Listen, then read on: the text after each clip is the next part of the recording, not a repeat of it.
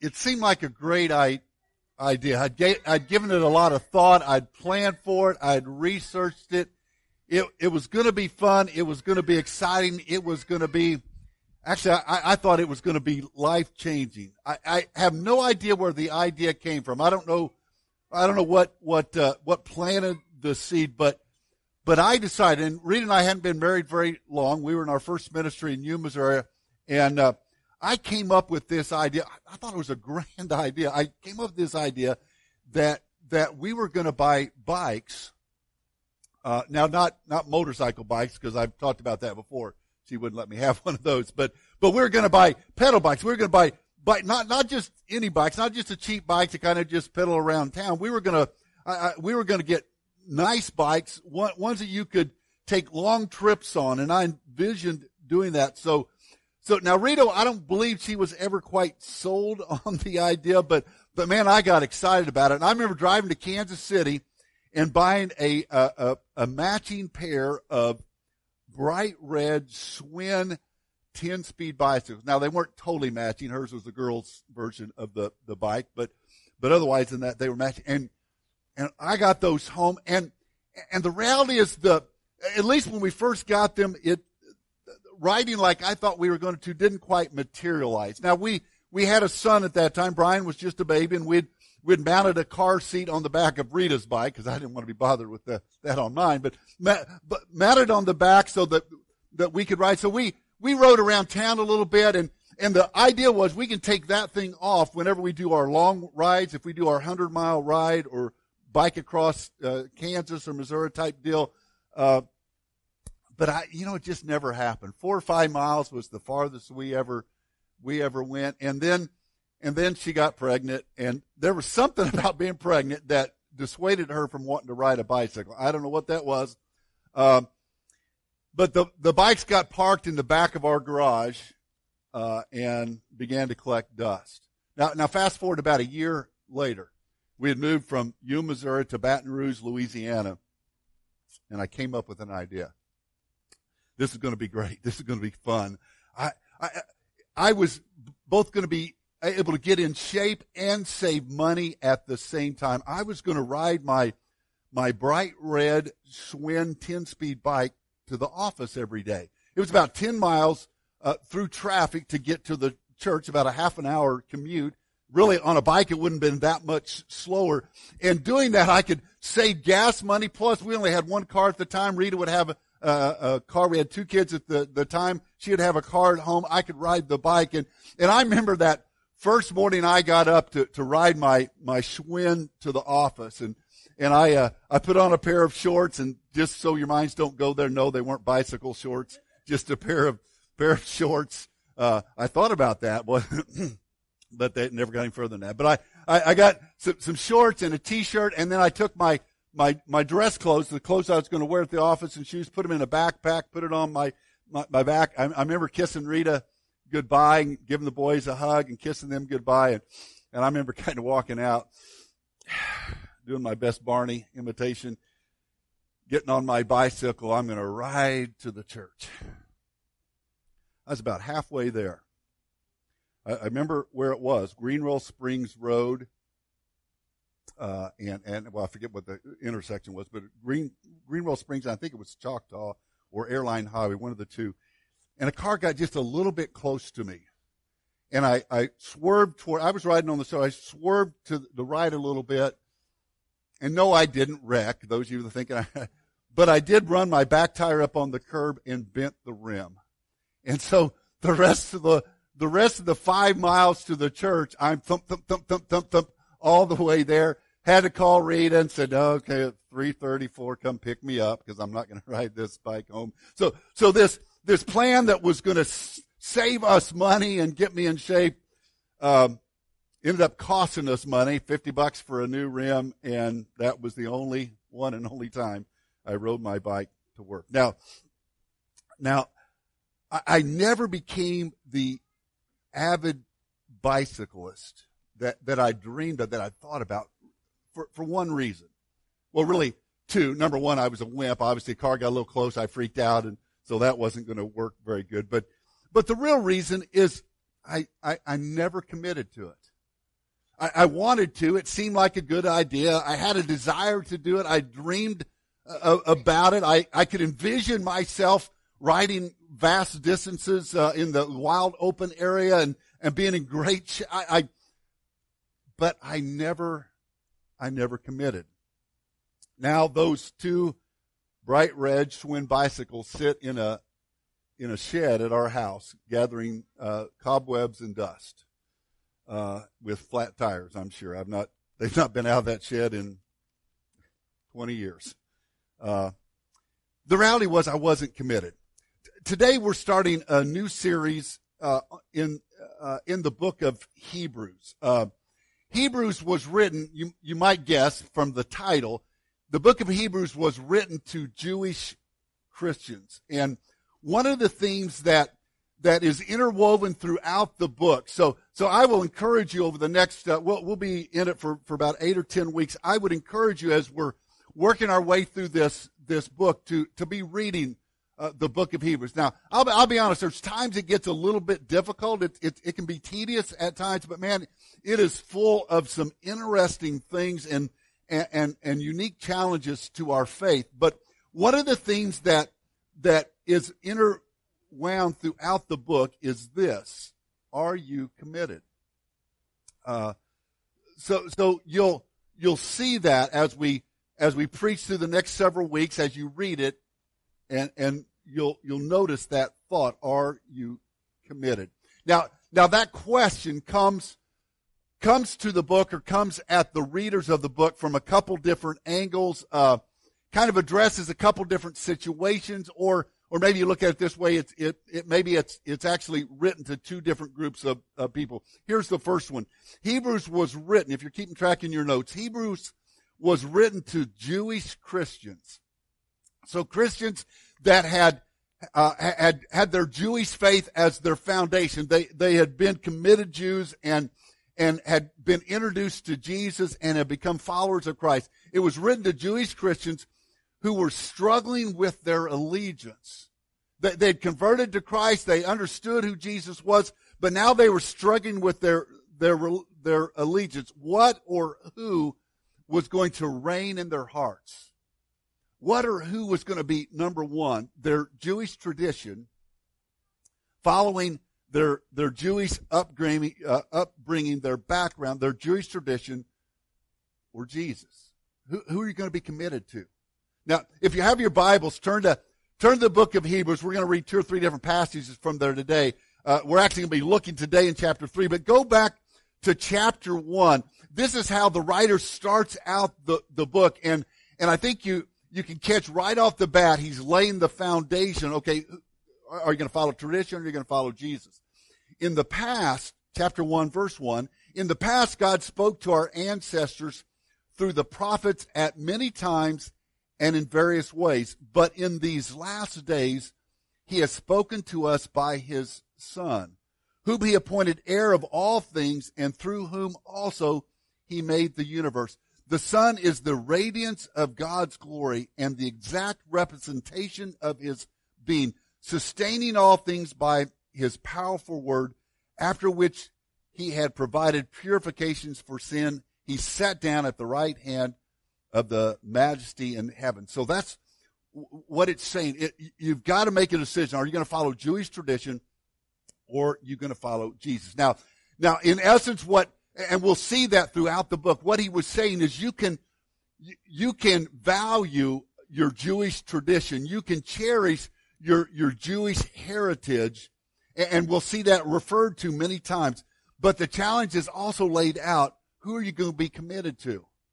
who are you going to commit to first and foremost? And obviously that is Jesus. The, the, the meaning of the book or the challenge of the book also has a, uh, a broader application. That's where it hits us. Uh, so, so it's written to Jewish Christians, but it expands out to us. And, and the application that targets us today in the church, because uh, I don't think we're, I, I guess we're not struggling with Jewish tradition. I don't know of any of you that were raised Jewish, and that's really a problem for you. Uh, so, so this is how it hits us. Hebrews is written to the church, and it makes this statement. We, we see this throughout the book over and over again. It makes this statement, Jesus is Lord. And he paid the sacrifice for our sin. And ask the question, are you going to follow him? Are you going to follow him? So as you read the book of, book of Hebrews, remember, remember that Jesus is Lord. Uh, you'll, you'll see him referred to oftentimes in this book as the high priest. That's the, that's the connection to the Jewish way of thinking. So, so he'll be referred to the high priest, but really what it's saying is Jesus is Lord and he paid the price for our salvation, uh, and he paid it with his blood. If you have your Bible still there in Hebrews, we're, we're, I promise we're going to go to chapter three in just a second. But you flip back to chapter nine, or go forward actually, go go forward to chapter nine. Let me read. Let me just read kind of a foundational verse where it makes that comment about about who he is. Chapter nine, verse twelve to fourteen. He did not enter by means of blood or goats or calves, but he entered the most holy place once and for all by his own blood, thus obtaining eternal redemption. So, so he's talking using the, the, the symbolism of the high priest. The high priest would go into the holy of holies once a year to deal with sin for the people, but Jesus did it once for all uh, with his own blood. The blood of goats and bulls, the ashes of heifers sprinkled on those who are ceremonially unclean, sanctify them so that they are outwardly clean. How much more then will the blood of Christ, who through the eternal Spirit offered himself unblemished to God, cleanse our consciousness, consciousness from acts that lead to death so that we may serve the living God. So let me ask the question here today. Are you committed? So, so now go to chapter three. Now we we finally got to the text that we're actually going to look at here today. Chapter three. Let's look at verses 12 through 14 and notice what he says there. It's asking the question, are you committed? See to it, brothers and sisters, that none of you has a sinful, unbelieving heart that turns away from the living God. But encourage one another daily as long as it is called today, so that none of you may be hardened by sin's deceitfulness.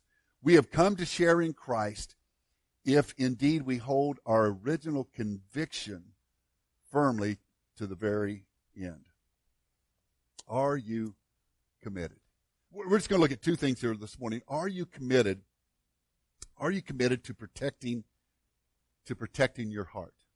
I have a, uh, a brother-in-law, Chuck. Chuck is my oldest sister, uh, Becky's husband. Chuck is a retired Illinois State policeman. Uh, years ago, uh, we, we were home for a holiday, Thanksgiving, Christmas, somewhere in there, and I always loved it when when Chuck uh, would, would drop by family gatherings. Sometimes he would be at the end of a shift. Sometimes his his uh, his territory was was our home county, so sometimes it would be while he was on duty. Other times he would come to things before he he went to to work. But he would be all decked out in his uh, Illinois State Trooper outfit, complete with his hat. I was going to bring his. I've got one of his state trooper hats. Uh, uh, I was going to wear that today, but I forgot to bring it. But but he would show up with that, and man, he always looked so cool. And so, so one night he showed up, he was getting ready to go to work and he said, Hey, Tim, do you want to ride along with me tonight? And I'm thinking, sweet.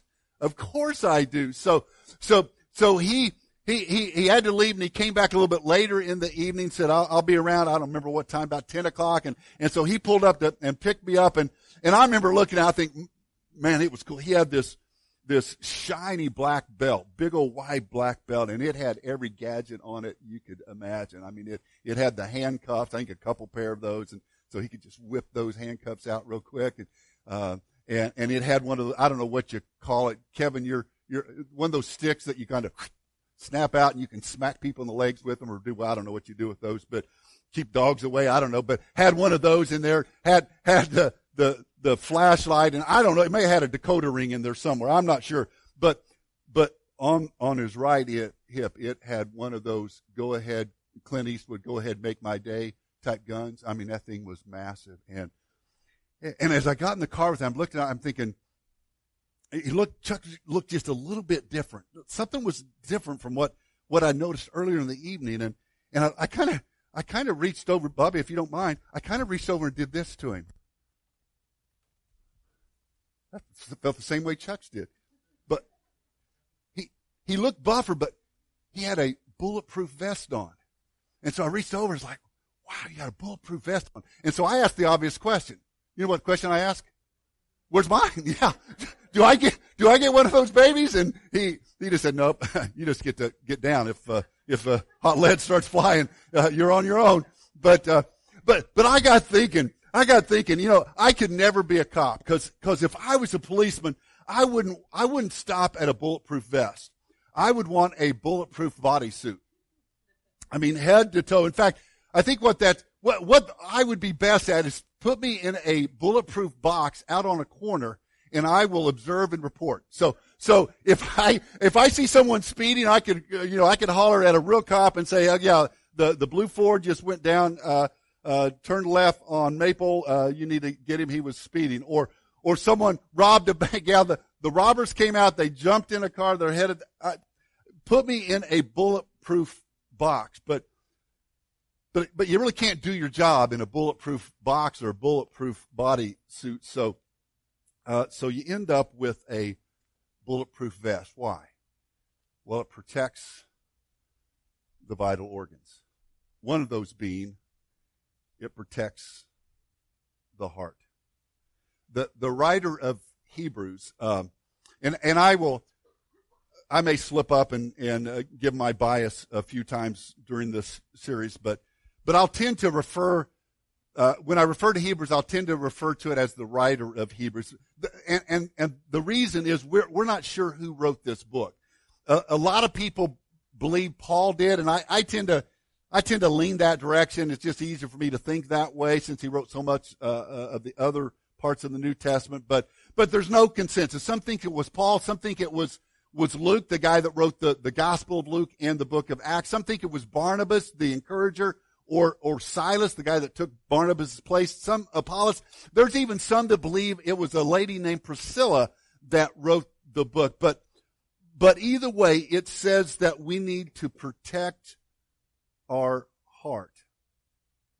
Did you see what it said? See to it, brothers and sisters, that none of you has a sinful, unbelieving heart. And he lists he lists three things that we need to protect our heart from. Here's the first one. It's right there in the text. It's not hard to figure out.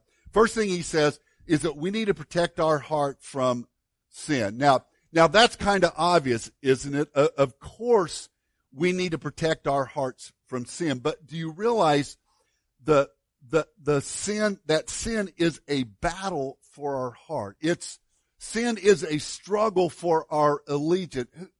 Who, are you going to bow to? Who's going to, uh, to be number one in your life? Who are you going to anoint the king of your life? Who are you going to put on the throne of your life? That really is what sin is about. Uh, there, there's no room for two kings in our life. Jesus addressed that in Matthew chapter 6 when he said, you cannot serve God and money uh, at the same time. You'll be devoted to one and, and not the other. And, and by that, Jesus really didn't just mean money he was talking about there, but really, you can't serve God and something else at the same time. You can't, you can't have two things on the throne of your life at the same time. We can't willfully allow sin into our life and then be be surprised that it has a detrimental effect on our life. In, in fact, Scripture points out very plainly to us that sin is a battle.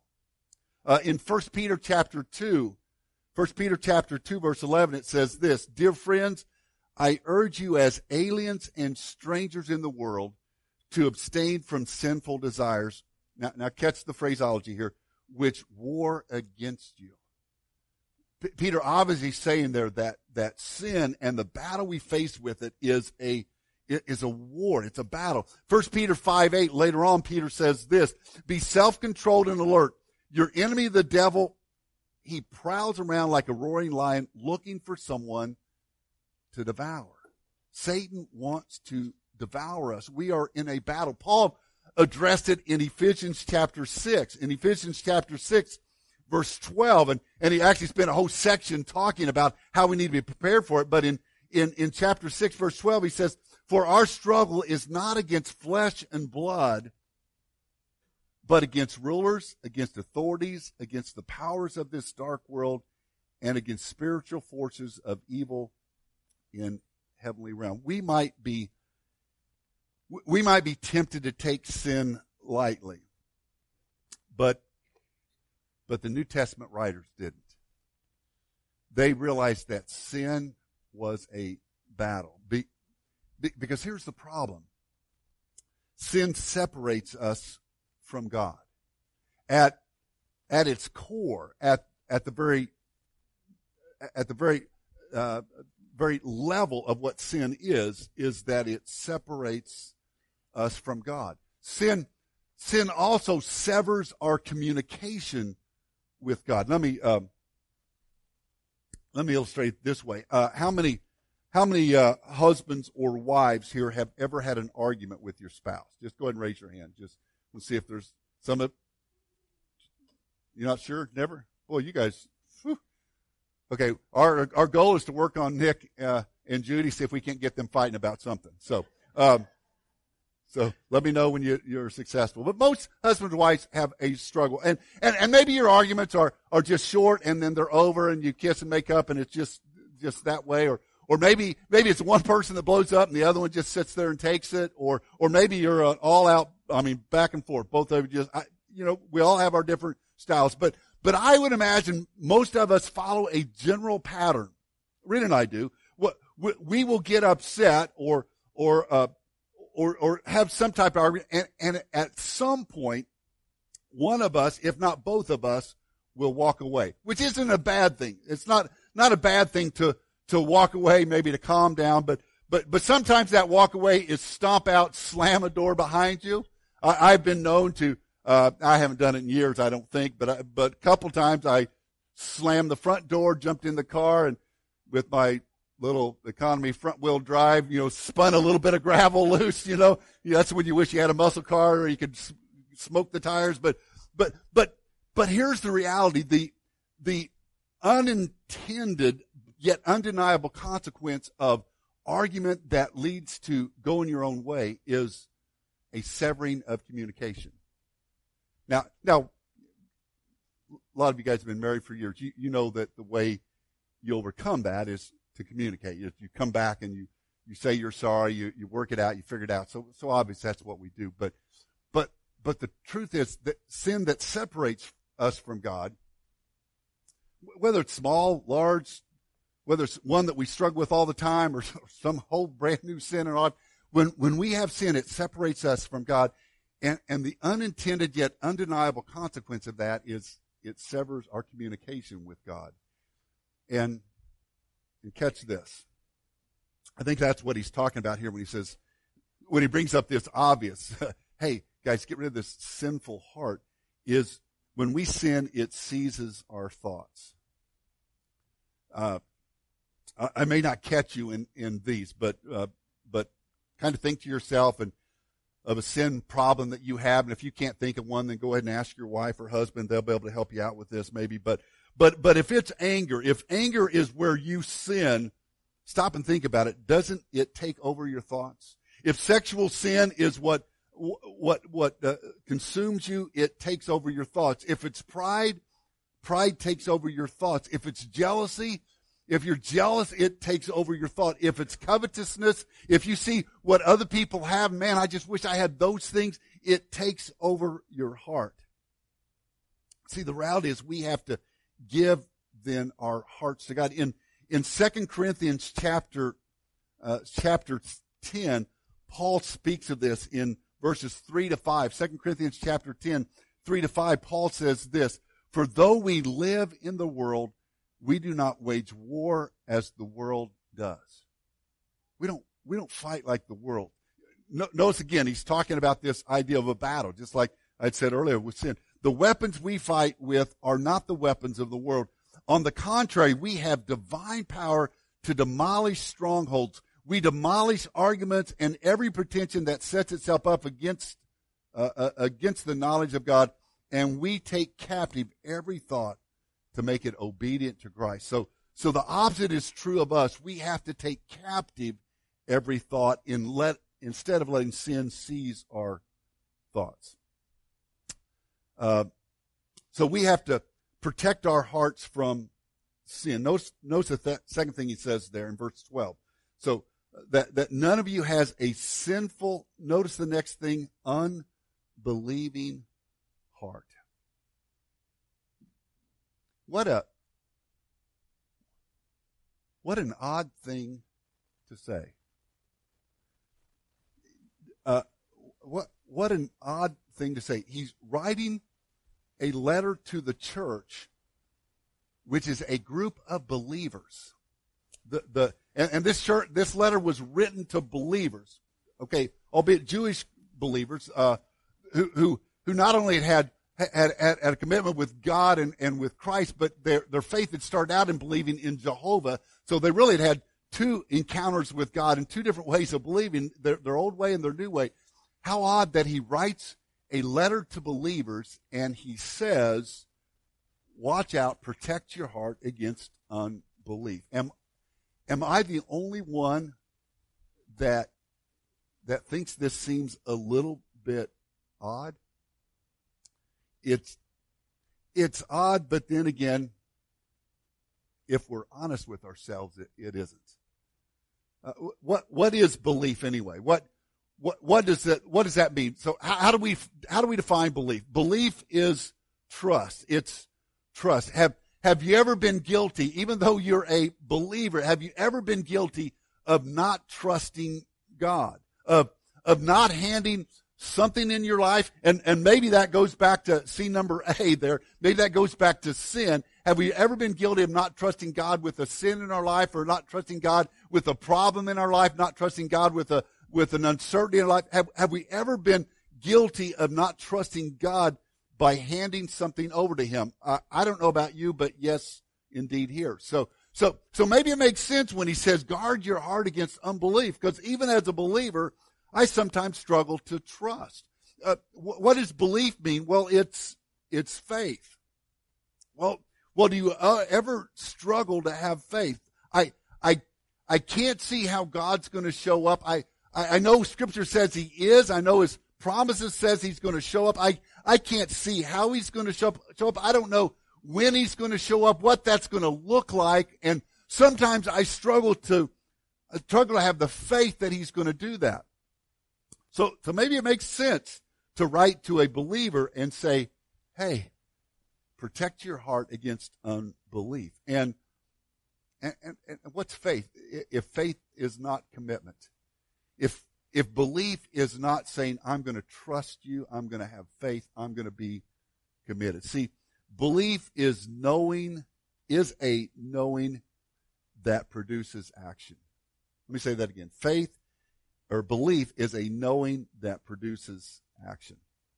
And, and he mentions one more thing here um, for us. Look at verse 13. But encourage one another daily as long as it is called today, so that none of you may be hardened by sin's deceitfulness. Now, uh, if you're sitting near uh, a spouse or your spouse or a spouse, uh, uh, re- ladies, if you would reach over to your, your husband or someone else's husband, no, let's let, let's let's not do that. But reach over to your husband and just ever so gently. This can be a special moment, you know. And I'll pause and just allow a little little moment. If but reach over and just gently rub your husband's hand. Just gently reach over and come on, Lacey. You can, there you go. There. No, it's not. La- you know, it's gent- now. Now, depending on what they do, I only have one. I, I don't know what this is from. My other hand wouldn't have qualified, but I have one, one callus on one. Feel that? Yeah, that's callus, right? Yeah, I've my I've been swinging golf clubs unsuccessfully recently, so that's probably my golf club callus. But, uh, but, but what what is a callus? But, but dried, hard skin. Now I, I don't I don't know if this was an Illinois thing. When I was a kid, we we did this to impress the girls. Did you ever do this? Take a uh, a needle, or maybe a paper clip, or not a paper clip that might hurt, but a uh, uh, what's the Bobby, safety pin, thank you. Thank you. And, and run that through a callus. Did any of you ever do that? Am I the only one? Thank you, Dan. Appreciate that. Yeah. Yeah. The girls love that. So, so guys, if you want to press girls tomorrow, take a, take a pin with you and hey, look at this. Just be careful not to get too deep because crying in front of girls does not impress them. Uh, but but you can take a if you've got a good old callus, you can take a, a needle and run it through that and and catch this with with that callus, you don't feel a thing. And I think that's what he's talking about there. He says, guard your heart so that none of you may be hardened by sin's deceitfulness. See, see what the writer warns us of is that sin's deceitfulness will harden will harden our hearts. If we allow sin and unbelief to go unchecked, what happens is we don't feel anything. So, we can sin and we don't feel anything.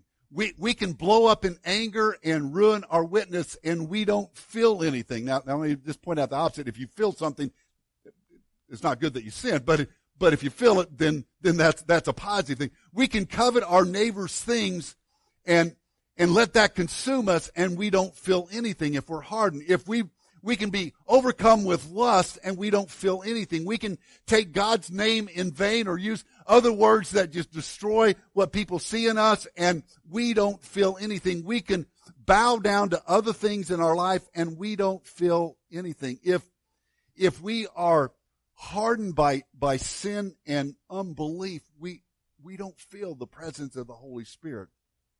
And so he says, guard your hearts guard your hearts from being hardened? Are you committed to protecting your heart? Are you committed to protecting your heart? And and and let's look at one last thing. We'll finish up with this. Um, well, how? How do we protect our heart? Did did did you notice? And, and I don't know if you kind of, as I've been talking, if you've looked back over that those verses or kind of reread those or read along with me. Uh, did, did you notice that what, what appears to be missing from this text? Now, he lists three things we need to protect ourselves from sin, unbelief, and hardening. I mean, it's, it's a good three point list there. Protect yourself from that. But did, did you notice that it doesn't appear that he, that he tells us what we need to do to protect our, how, how, how, how do we, how do we figure that out? See, we tend, we, we tend the church want to have answers. We want, hey God, tell me what I need to do so I can follow that. And, and, uh, uh, you, you know, what, what's your will for my life? How are you going to bless me? How are you going to show up? That's what we want to know.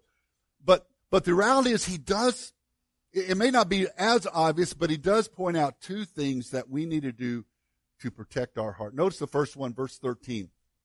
But encourage one another daily. See, our, our, our first thing, and now this is not an exhaustive list, but the first, first thing he mentions here that we can do to protect our heart is actually kind of not what we would put, but it's what he puts. First thing we can do is encourage other people. Why? Why, why would he list that? Why would, why would he say if you want to protect your heart from sin, unbelief, hardness, you need to encourage others. I think when, when we see weakness and vulnerability in other people's lives, so, so when we see where someone else might be struggling, or at least where they, they could possibly struggle, if we, if we can see hurt and, and, and difficulty in there, if we can see, if, if we can see weakness and vulnerability in other people's lives, I think it makes it easier for us to see the same in our own life. Uh, years ago, I mean, this is uh, probably 30 years ago, a group from uh, from Rushville Christian Church went to Snow Creek. In fact, I don't think Snow Creek had been open, but just for a couple years at this time, and and uh, uh, we we went down there skiing. I think it was the second or third time that uh, that I had gone, and and I started out, yes, on the bunny slopes. Uh, the the first time I went, I, I didn't leave the bunny slope. So I think this was the second time I was there and I, I went back to the bunny slope and had a good time going up and down. But, but you know, after a while I got tired of holding on to that rope. Now, certainly be walking up the hill, but that's a lot of work. And, and I saw these other people, the, the old people and little kids alike riding that little sled. They're just, or not sled, but the little, little, uh, uh, lift, yeah, bench. They just sit there and come around, jump on there, and they take them down. I was like, that looks cool. If nothing else, I want to ride that one time. And and so I said something to Rita. I said, hey, do you want to go up top? And Rita just pretty emphatically said, nope. Bunny slope is great for me. And, uh, but I didn't want to go by myself. I, I, you know, so, so I found a, one of our high school girls, uh, Heather Gary, and I said, Heather, uh, you want to, you want to go with me to the top? And Heather was excited. She was doing a good job on the bunny slope, just like, man, I, I was ripping up the bunny slope and, uh, well, I was making it from top to bottom without falling. And, uh, so, so Heather and I got on that and, and that first time that thing comes around, you're like, what do I do? Do I jump? I, we made it up and, and as hard as that is, how to get off at the top, uh, is the other thing. Do you, you know, uh, but, but we made it off and we, we, we skied over to the, the, the, the easiest one and we made it down. I mean, we both fell several times and, and, and it took us a long time, but we made it. We, we did that the rest of the night. And then the night was about over. We were about ready to leave and we headed up and I said, Heather, you want to, you want to try the big one. Now, I don't know if this is the hardest one, but and it's probably changed. I haven't been to Snow Creek in 20 years, but, but when you first walked out, there's one that comes straight, and it looks like it comes straight down the hill. It looks like it is a sheer cliff. It's not, and that's what I was thinking of. We, you want to do that one, and she kind of looked at me like, okay. And so we get off and we stand up there at the top, and I'm looking at Heather, and I'm thinking, Heather, you're going to die. And she's looking at me and she's thinking, Tim, you're going to die. But, but the reality is somehow in, in sharing our, our weakness, our vulnerability, in this case, our stupidity, uh, we headed down now. Now, uh, the way you're supposed to do that is you go down the hill and maybe a little, you know, we just went, uh, side to side to side. We, we had little kids that, that that went down, went back up, went down, went back up, and passed us three times, you know, before we made the bottom. But we got the bottom. Man, there was joy and shouts of uh, and high fives and a hug. But but we saw in each other what what was really in our own hearts. So so oddly enough, one of the things he says here, if, if you want to protect your heart, do this first by encouraging others. And one last thing, and we close with this. Look at verse, uh, verse 14. He says, we have come to share in Christ if indeed we hold our original conviction firmly to the very end. If we hold on to that conviction. Some versions say, say confidence. The, the Greek word for conviction or the Greek word for confidence that we're to hold on to is the, is the Greek word hypostasis. Hupo means under and stasis means standing. So you put them together, it's understanding. So uh, you, you wouldn't think originally that understanding, well, that doesn't make, make sense. Reality is you have to, you, you have to turn, turn them uh, around, inside out. And, and it really means standing under. Conviction is standing under. But that doesn't, well, that doesn't really make a whole lot of sense either as far as I, I need, I, need to uh, to, to stand, uh, stand under. But, but what it's talking about literally is what's underneath us. It's what's standing under us, what our foundation is. See, we, we go back to what I said at the very start as this, uh, as this letter applies to us. Hebrew, Hebrews is written to the church and it makes this statement. And, and this is the foundation that we're, we're going to see throughout this book. It's, it's the conviction. It's the confidence that we have to hold on to. It's what we stand on. Jesus is Lord. And he paid the sacrifice for sin. Are you going to follow? Would you bow with me? Father, we thank you this morning that your word speaks truth to us. Your word challenges us with even the simple thought, are we going to be committed? Are we going to stay true to you?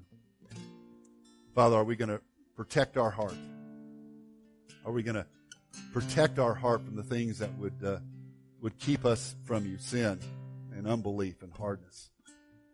And Father, are we going to, going to do that in practical ways? Are we going to look at other people and see the, the challenges in their life, thus opening up our eyes to our own challenges. Father, help us uh, have uh, have that hope and that and that trust and that action in our life. Father, help us answer that question over and over again over the next few weeks. Are we committed? In Jesus' name, amen.